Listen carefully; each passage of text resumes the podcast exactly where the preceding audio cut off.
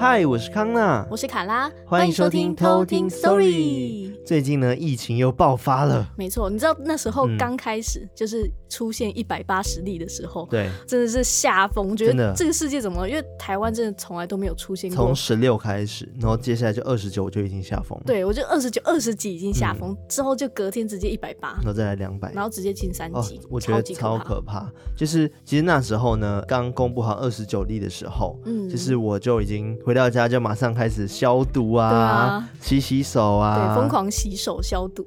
而且我已经开始实施在家上班这件事情了。嗯，对，其实有点不习惯啦。就是毕竟在沟通上面好像会有一些小小的困难。嗯，而且这样我自己个人觉得会有另外一个问题是，会没有办法分清楚你现在是工作时间还是在家休息时间。对，我觉得各有好处哎，就是在家上班或者在在公司上班这件事情。当然你会觉得哦，时间好像自由，但是你仔细想想，其实你已经变得更不自由了。对，因为对老板就无时无刻可能会 cue 你做什么，都可以 cue 你。这样，还有一个点就是，如果公司没有把那个呃，就是工作的制度弄好的话，应该会老板会很不放心，说你今天到底有没有做事情，嗯、你知道吗？然后你又很难去跟老板解释这块，就会各种问题。对，因为毕竟大家之前还是不盛行这种远距的、嗯，是真的因为疫情，所以才会有相应的这种措施。然后像假日啊，我们就完全没有出门，我们都是在家里干嘛？打游戏，对，打游戏，对，说到打游戏，对，我们要跟大家公布一件事情，就是六月呢，我们将会有一个很特别的一个合作，对，合作，没错，然后它是一个一整个月份呢，我们将会把它包装成一个主题月，没错，那这个主题是什么呢？活死人，活死人，什么是活死人呢？就包含很多种嘛，像什么僵尸啊、丧尸啊。嗯，还是什么？好，就这两类，两种，对不对？对，就是你可以想象到的那种、嗯，呃，西方的那种会吃人的那种，对，丧尸类的，或者是就是东方的这种跳跳僵尸，跳跳僵尸，对，这种丧尸活死人这个系列就会在这个月中跟大家分享。嗯、对，这两个还是有差别的啊，希望大家不要就是统称把它叫做僵尸，但其实像什么《尸速列车》这种电影啊等等的，它里面都是丧尸。对。是不太一样，对对对，就叫法不同，但其实好像都是那种没有生命体，对。对，死掉的人附被复生，这不是附身，死而复生的这种概念，就是他的灵魂可能已经没了，但是他还是可以用他的肉体在行动，行尸走肉。对，那这次合作呢很特别，就是我们因为有厂商呢听到了我很爱玩手游这件事情，没错，听到了康纳的心声，对，然后我们就被邀请呢来体验了一款正版漫画授权的手游，叫做。阴尸路幸存者，没错，就是那个阴尸路。对，你是不是很爱看阴尸路？对，说到阴尸路，卡拉就很兴奋。对，你知道我对那种丧尸的那种议题、嗯、超级没有抵抗力，真的。我以前的时候，我跟我姐转到电视，就转到那什么活人生吃、活尸禁区、二十八周毁灭倒数。为什么听起来你的童年好像有点黑暗？对，一下是我爸跟我讲故事，然后一下又看这种片，嗯、就是我们都非常的爱，所以只要是丧尸类议题，就是我自己个人是非常的喜欢。其实我自己也很喜欢，除了刚刚讲的什么《时速列车》之外，我还会看什么《李尸朝鲜》啊，然后《末日之战》。末日之战，我是传奇。哎、欸，哦，我是传奇啊。哦，我是传奇，超级好看的。哦哟。但是我觉得最经典就是《阴尸路》了。嗯，对，因为它其实最原本原作是漫画，对，然后影集是后来再去有人去翻拍出来的。但是我们这一次呢，为了支持合作，我们就是去回温了一下《阴尸路》它的原作漫画、嗯，一共有好像一百九十几话。对不对？哇，真的是很精彩，里面都是讲到的是人性啊，真的是人性，人真的比僵尸还可怕，对，就跟人比鬼可怕一样道理。真的哦，我觉得这个之后我们可以好好来跟大家讲一下，就是他们的这个人性的纠葛。对，大家可以在我们讲之前，可以先稍微去，去回温回回温一下，这样我们就可以一起来讨论。在六月份的时候，我们在这个活死活死人活死人月呢，活死人活死人感觉有点味道，有点臭，但他们的确感觉也蛮臭的。对对，他们本人也是有味道，腐尸的概念。对，我们在六月份的活死人月呢，会跟大家一起来，就是讨论关于僵尸跟丧尸，然后还有就是我们的主题阴尸路这件事情。没错。那我们接下来呢，会在六月份呢，每一个星期天呢，因为我们每个星期天都会上架一集嘛。然后所以我们在星期天呢都会把它包装成刚刚讲的活死人月，没错。然后我们会跟大家讨论啊，就是刚刚讲的东方的僵尸或者西方的丧尸，嗯、然后再来就是还有我们最近在回温的这个《阴尸路》的部分。最近在回温这个漫画的时候，我们反而越来越不害怕的是这些僵尸。就一开始大家可能会觉得说啊，僵尸很可怕，要去躲他们，但是他们到最后反而会觉得说，他们碰到其他人类的时候会去担心说。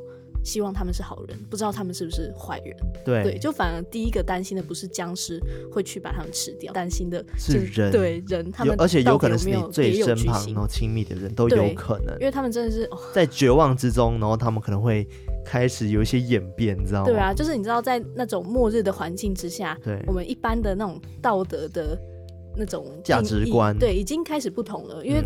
嗯已经没有一个社会去建立他们的这种价值观，所以他们必须在这个末日之中去找到一个平衡。对，像在什么呃，他的漫画里面，男主角就有很明显的变化，嗯、就是瑞克嘛，他叫瑞克，不是那个艾瑞克，那个不是 Eric，他叫做 Rick，Rick 就是艾呃不是艾瑞克，瑞克他本身的一些变化，然后大家可以先去稍微复习一下。对，非常的精彩。对，那这个漫画不是漫画。那刚刚回到我们手游的部分，刚刚讲说我们六月份会有这个很特别的合作嘛？因为我们最近也在体验了这款游戏嘛。刚刚讲的《英式路的幸存者》，我们已经抢先先玩了。哇哇！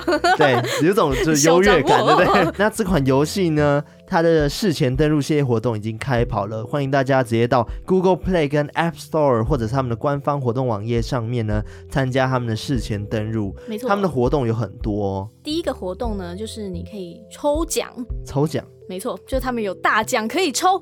我先说有什么好的，iPhone 十二，哎，然后还有 PS 五。哦，我觉得 PS 五有吸引到我。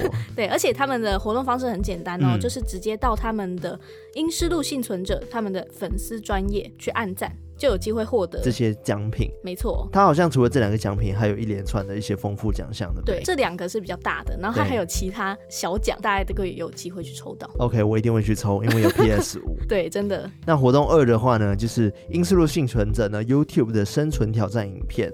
那这个活动的那个详细的规范呢，也欢迎到他们的那个就是事前登录的活动网站去看看。然后他们也是每一周呢都有机会抽到好礼。没错，他们的奖品有包含 GoPro 哦，然后 BOSS 无线耳机哦等等的好礼，哎、欸，很好哎、欸，对啊，很好哎、欸，怎么他们都送那么好？我怎么感觉每个活动都会参加？对啊，我是认真真心觉得他们抽的很大，啊、是不是游戏公司都会抽的很大？对啊，应该是。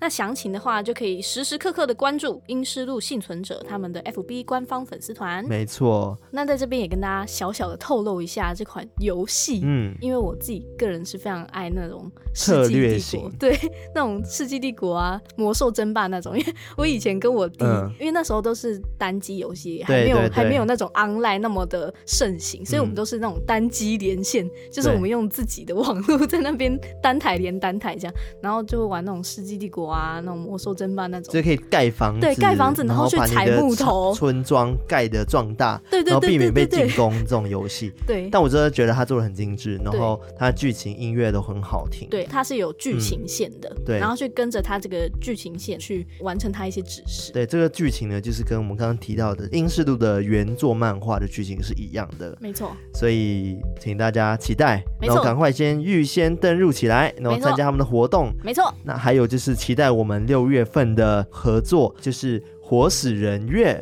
没错。那今天呢，要回到我们的故事啊。今天要讲的故事呢，它是由偷听客凯投稿的，对，它叫做 K I 凯，他很特别哦，嗯、因为呢，一般的偷听哥在投稿的时候，通常只会把故事打好，哦、但是他今天呢。把科普都打好了，这位偷听客太有心了，很棒耶，这超棒的，我认真在称赞呢。对，那他的故事呢，我觉得还蛮呃生活化的。哦，生活。对，我觉得这种东西就是晚上睡觉可能跟鬼压床有点关系啊，嗯、或者是听到什么声音有关系。嗯，然后我觉得蛮贴近生活，所以我个人觉得它是有一定的惊悚度的。嗯，一定的惊悚度。对，嗯，对，这有点惊悚度，怎么就描述的没有很直接这样子？好，那我们就直接来偷听 story。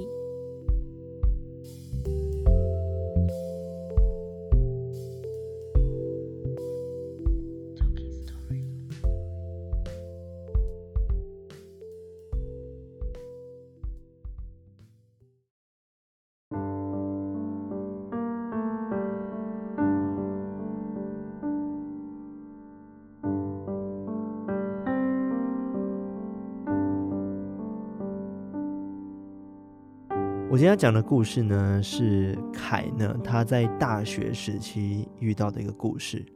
那凯他本身呢，其实他有说他自己是一个麻瓜，但大学这件事情呢，也让他无法理解。发生事情的那一年呢，他在房间睡觉，会听到就是楼上呢会有弹珠就是掉落的声音。但因为呢，每一晚都会有，一开始呢，当然他会在意这个声音的来源，但久了，他也渐渐的习惯了这个声音，反而呢，成为了他的助眠的音乐。那他的家呢是住在三楼，他的房型呢是偏正方形，然后格局呢是四房三厅二卫。那每一层楼它的格局其实是一样的，除了它顶楼四楼只有一半的建筑物，二分之一呢都是开放式的阳台。那另一边的被隔开的呢，它就被分成三个空间，分别是储藏室，然后跟一间客房。还有一个靠近楼梯的是祭拜祖先跟神明的神坛。那他的房间的正上方呢是四楼的阳台。那凯有说呢，弹珠的声音啊，通常会在掉落五到十分钟左右，有时候呢还会滚在地上呢滑动的声音。不知道为什么他从来都不想一探究竟，因为毕竟呢他睡觉的时间通常都是半夜十二点过后。谁会想爬到就是楼上呢，去摸黑看的空无一物的顶楼阳台？他就这样子呢，放任了将近一年呢，也习惯了这样子的声响。那直到某一晚呢，他觉得这件事情开始有点不对劲了，他才去开始联想这一切的关联性。就在那一晚呢，他一如往常就是晚睡，摸东摸西，搞到半夜一点才决定要入眠。那他的房间的床呢，是一张用了十几年的老旧的弹簧床，很硬的那种，就是跳上去呢也不会塌陷，就是已经没有任何弹性的那种复古老床。他的体重呢，就是凯他本身的体重呢，其实一直是在四十公斤左右，就算是累到直接砰倒在床上呢，也不会有下陷的问题，因为他太轻了。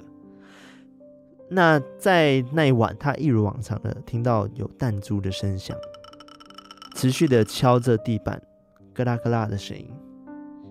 夜晚呢很宁静，甚至连弹珠滚动过去的声音都听得非常的清楚。但是呢，人其实是惯性动物嘛，他床是双人床，但是他总是呢会睡在右手边靠窗户的那一头。所以他另一半呢，基本上是空的。在那个半梦半醒之际呢，他感受到有一个成年的男子的重量，突然间就啪的一声，重重的落在了他身旁的距离，近到呢，他能感受到他的床不但下陷，甚至有个人的那个雏形在旁边，这种感觉。而且他很明显的知道说。这绝对不是一般女生的重量，所以他觉得就是一个男性。正如刚刚描述的，这张床呢，它是已经老旧到没有任何的弹性的，就算是你跳上去来回蹦跳都不会有下陷的问题，除非是一瞬间重力加速度才能造成如此的现况。他害怕也不是没有理由的，而是确切的感觉到身旁有个人。尽管看不见他，但这种出现呢，也让凯呢非常的窒息，觉得没有了呼吸。当下呢，因为他被吓到了，他就马上尖叫，然后吓到跳起来。然后这时候呢，在他客厅的大姐那就马上问他说：“啊，发生了什么事？”他只说：“我房间有人。”大姐呢开灯之后呢，就帮他看。房间到底有没有人？结果他稍微看了一下，然后巡视了一下，发现哎，确认根本就没有任何的人。身为麻瓜二号的姐姐呢，她也笑笑的看着他说：“啊，你是不是最近太累了？”就这样呢，他姐姐也受不了他吓傻的状态，然后一连呢就收留了他三天，就是跟他睡在同一间房间这样子，因为他已经害怕到不敢睡了。就这样呢，他连续三天呢都不敢睡在自己的房间，但是很诡异的是呢，那间房间灯每次都会打开，他都会想说到底是谁在恶作剧，但到现在也没有任何答案，然后他也不想去探个究竟。弹珠的声音呢，在这之后呢，他也没有再听到了。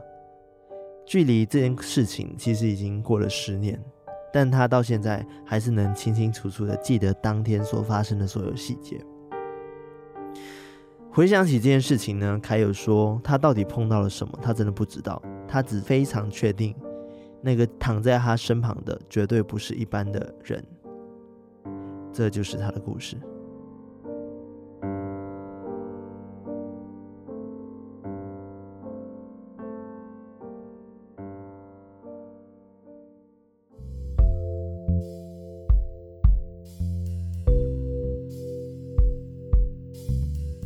我刚刚听到那个凹陷下去，嗯，我就觉得哦，超奇怪，而且他是可以看到是他是凹下去的那个状态，因为他说他感受到。哦，是感受到，对，因为你躺在一张双人床上面嘛，你就会知道说旁边、欸、另外一边斜下去了，对，而且他自己说他自己四十公斤，我觉得非常的轻，真的超级轻的，对，他只知道说有个很重的重量突然间压下来，导致他的旁边压线了，而且他特别强调说他的床是没有任何弹性的，嗯，所以他平时呢，啊、除非就是刚刚讲的重力加速度之外呢，不可能会有那么明显的压线塌陷感，嗯，可见很重。对，所以他一直强调说不是女生，嗯，就会让我觉得他好像是坠落下来，嗯，掉在上面，就是他不是这样哦，可能坐上来跟你一起睡，他是坠落掉在上面才会有这样凹陷，而且。我不知道他当下有没有弯过头去看他。嗯，哦，对呀、啊，就是假如他这样侧睡嘛，他就面对着旁边、嗯，然后如果他感觉到哎、欸、后面下线的，不知道他有没有转头去看，转头看，就是这时候，这时候你就看到一个成年男子在你旁边睡，哦，好挤哦，是房东这样子，吓死，哇，太可怕，我就叫狗狗赶快来过来，超可怕的，好可怕哦。但你现在，你刚刚说你在睡觉的时候会听到楼上有一些滴滴答答的声音，是不是？对，就是。我有时候晚上睡觉的时候，就会听到楼上都会有那个咔啦咔咔咔，类似弹珠的声音，对，就很像弹珠那种一颗一颗这样掉下来，咔咔咔。我想说，楼上房东在干嘛？好害怕。对啊，我就想说半夜你干嘛玩弹珠啊？对啊，干嘛啦？或者是有那种椅子挪动，咦咦？我想说三更半夜的，好可怕。对，但这个偷听课呢，它其实有。对于弹珠这件事情，他有做一点解说。哦，就是刚刚讲的科普的部分，哦，真的是以科学角度来普及化这件事。科普的部分，就是因为一般在民俗的说法，会觉得说，哎，可能是家里的神或者是地基主啊。然后在玩嘛，对不对？他自己有讲说，他之前在网络上有对大家发问这件事情，有没有听过天花板上传来弹珠掉落的声音？嗯，对啊。然后也引起了大家的讨论。嗯，因为很多都市传说或者是鬼故事都会讲说，嗯，楼上有那种奇怪的声音，拖椅子的声音啊，或者是半夜弹弹珠的声音等等的。嗯。然后他说他在迪卡尔上面有发文。然后就有很多人回复说什么可能是楼上的神明，因为他刚说楼上的神明听嘛，所以有可能是楼上神明啊，是什么太子爷，或者是可能有小朋友在玩。哦，对，是以一个民俗说法是这样的说法啦，嗯、或者是讲说什么有个现象大家在讨论，就是楼上有人开热水的时候就会听到这样子的声音。哦，对，而且也有好几个人附议这个说法，就是可能有人洗澡的时候就会特别听到这个声音。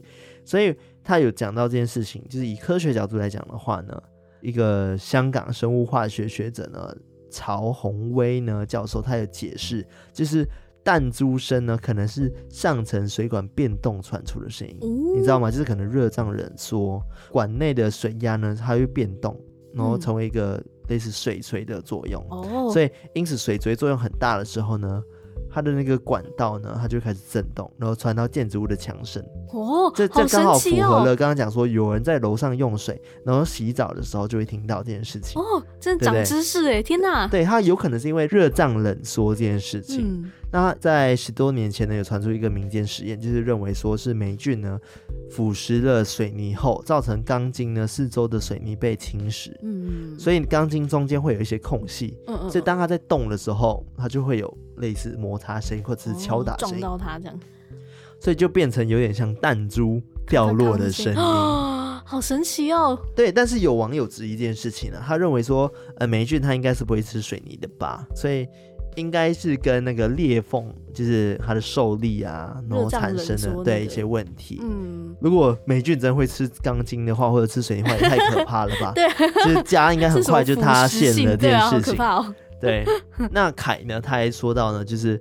他因为他有给我科普嘛，他也说他说，还有台北科技大学的土木工程学系的教授呢，宋玉琪呢，他也曾经接受媒体访问的时候，然后就讲到说，混凝土呢，它的砂浆可以把钢筋整个包得很好，除非网传的霉菌呢，可以沿着钢筋呢，把周围的那个泥土呢给分解掉，不然呢，不可能有霉菌会侵蚀那些钢筋的状况。嗯，而且感觉要真的很老旧、很老旧才会有这样子的状况。对，所以。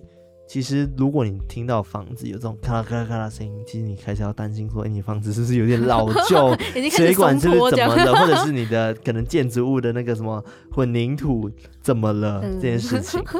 对，我刚刚想的一件事情，就是以前我们会讲说，听到楼上会有一些声音这件事情，嗯、是因为呃，像弹珠嘛，毕竟它是那种很轻的声音，而且在夜深人静的时候，真的很特别容易听到，所以即使是一点点的怪怪的声音，都会开始。自我怀疑、欸，真的，你知道前几天 我在睡觉、喔，那时候我觉得我已经睡着，就是半梦半醒，但我就听到一声头，然后他头的声音是很像你拍肉的声音，拍哦，你知道这样啊？对，然后我就很害怕，很可怕、欸，有人在你旁边拍手，对对对，他就这样一声而已，然后我就、嗯、马上整个。神经都集中，然后就很害怕，很害怕。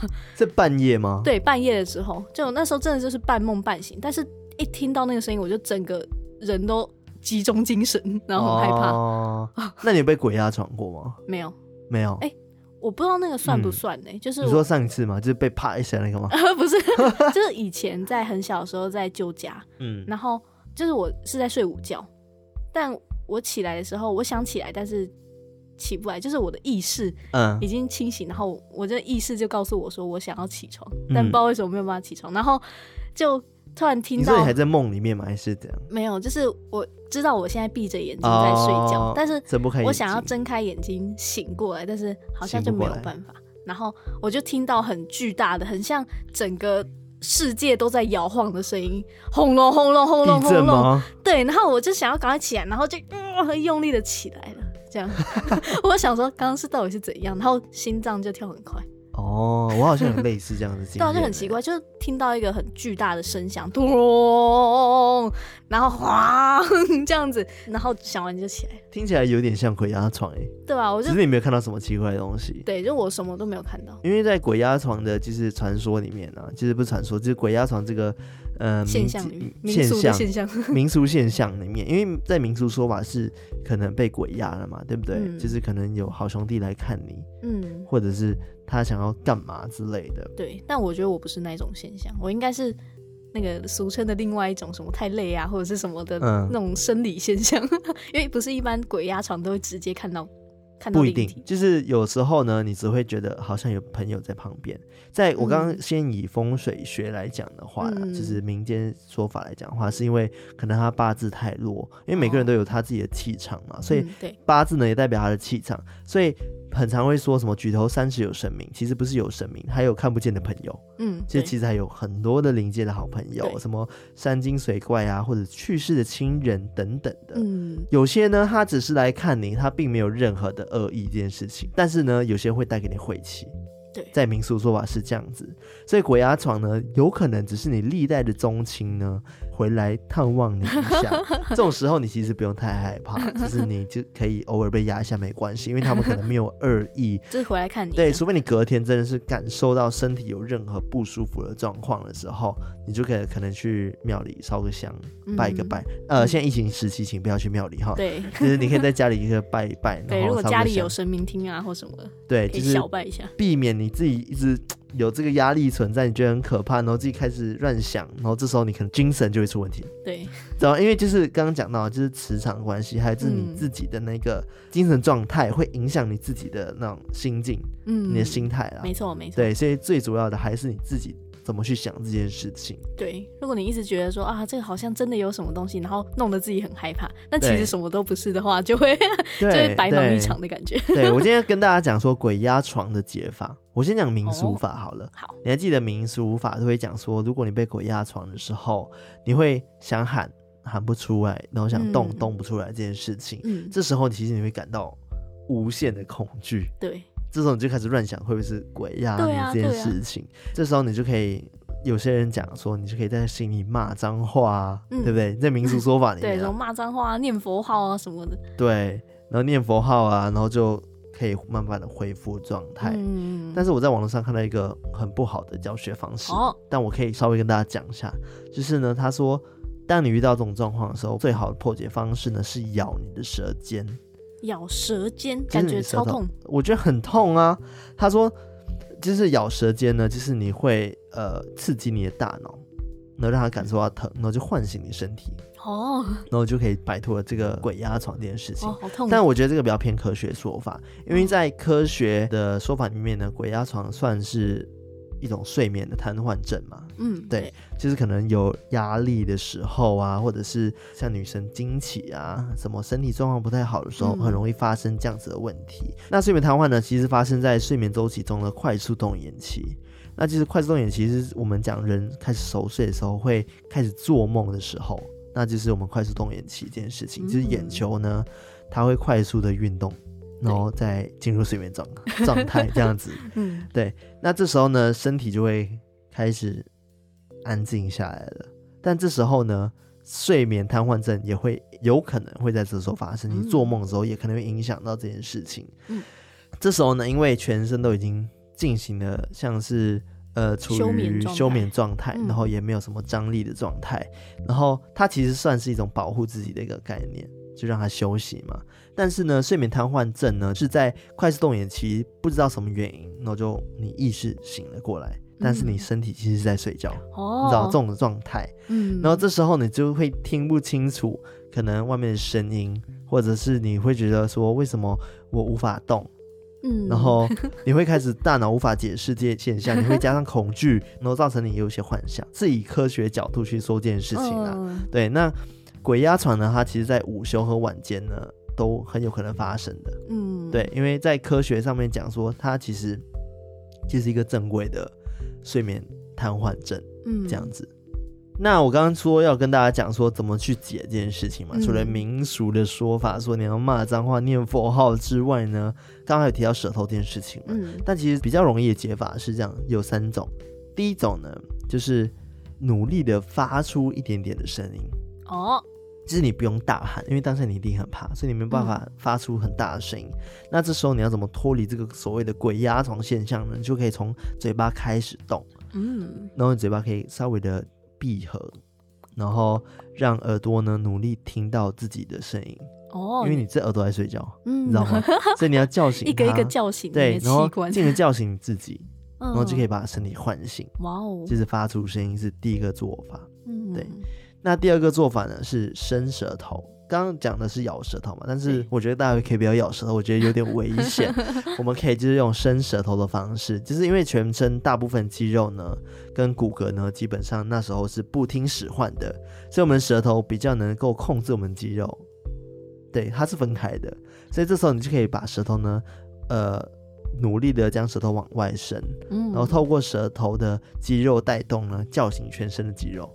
嗯，我在试。我觉得大家应该会在 听的时候，听的时候，舌头一直在 动，舌头一直在。呃好猥亵，怎么办？对啊，旁边人看，想说这个人怎么了？对，那第三种呢是快速的深呼吸。就是虽然说大部分肌肉都在沉睡，但是呼吸是肌肉不可能沉睡的状态。因为如果连呼吸都沉睡的话，我们一定会直接呼吸终止症，对，窒息而死吧？啊、有可能会这样子吧？所以在鬼压床的时候，我们是可以做到一件事情，就是深呼吸。嗯，所以我们要好好的透过深呼吸呢，有助于让全身的肌肉呢一起动起来。这、就是三种解法。哦，对，所以其实大家遇到鬼压床的时候不要太紧张。但你觉得你最近可能遇到了不干净的东西，或者是刚刚讲的，就是压力很大这件事情，嗯、都有可能发生鬼压床现象。就是可以试试看刚刚教大家的三种做法。对，那这是第一种刚刚讲的发出声音嘛，然后第二个是伸舌头嘛，第三种呢是快速深呼吸。嗯，那我建议大家千万不要尝试咬舌尖哦，因为我觉得有点痛，对啊，而且会流血，对，痛。对，所以今天跟大家分享就是关于鬼压床这件事情。哇，对，也感谢凯跟我们分享刚刚那个 弹珠掉落的有可能发生的科学解释这件事情。对啊，哦，我之前都没有想过为什么哎。对啊，对啊，第一次听到，真的长知识。对，所以今天比较科学化一点。对啊，今天走一个科学风。但假如你做了上述我们的建议尝试的破解法都没用的话，可能真的要去去庙里面走一走。对。虽然现在不能走，但如果有一些信仰或神明的话，可以问问看。问问看，对，搞不好就是你的亲戚回来看你啦。对啊，之类的。我突然想到一句话，就是前阵子偷听课也跟我们讲说，其实我们所谓口中我们所害怕的鬼，正是别人思念的人。嗯，你知道吗？其实鬼也是人变成的，搞不好他亲人，对，都是他们的亲人。所以其实我们大家真的不用那么去害怕另外一个世界，他们，因为毕竟他们也是。人变成的，而且他们有可能也是别人的祖先，然后别人思念的人，嗯、是不是觉得突然间觉得鬼其实没有那么可怕了？对啊，感觉。但但还要跟大家讲啦，就是鬼有分好跟坏啦，对，但坏人还是坏人嘛，对，反正就是大家平常心就好了，保持心中明亮就好了，没错。尤其是在这个疫情时期，记得要时时刻刻的让自己。身心都保持健康的状态，真的真的，千万不能生病，因为我觉得生病也很蛮危险，即使是小感冒也很危险，嗯、因为你还要去进出医院去看病什么的，这些都是有可能接触到一些病源的。嗯，对，所以记得提醒大家，勤洗手，呃，少出门，然后一定要戴戴口罩。对，没错，对，然后时时把心理保持放松。那要怎么放松呢？就是偷听史多利，偷听史多利，然后再配一点酒精，就是酒精的，可能会产生幻觉，边听的时候产生一些幻觉等等。好啦，我今天跟大家分享到这边。那刚刚讲到《英式路》这款游戏的部分嘛，还是希望大家可以一起来下载这款游戏，然后跟我们一起玩。嗯，然后那个详细的那个连接呢，就是刚刚讲的官方的预约下载的那个连结。我们也会放在我们的资讯栏资讯栏下面，欢迎大家去按，然后去参加抽奖活动。没错。那喜欢我们节目的话呢，记得按照我们的 IG，然后就是按照我们的照片，然后 Telegram，然后 Apple Podcast、Spotify、Firstory，等等等等各种地方，一大堆地方。能分享的地方就分享，能留言的地方就留言，然后按赞的地方就给我们按个赞，然后记得帮我们按下订阅，这很重要。没错。好，那我们今天就分享到这边喽，那我们下次再来偷听 Story，拜拜。thank you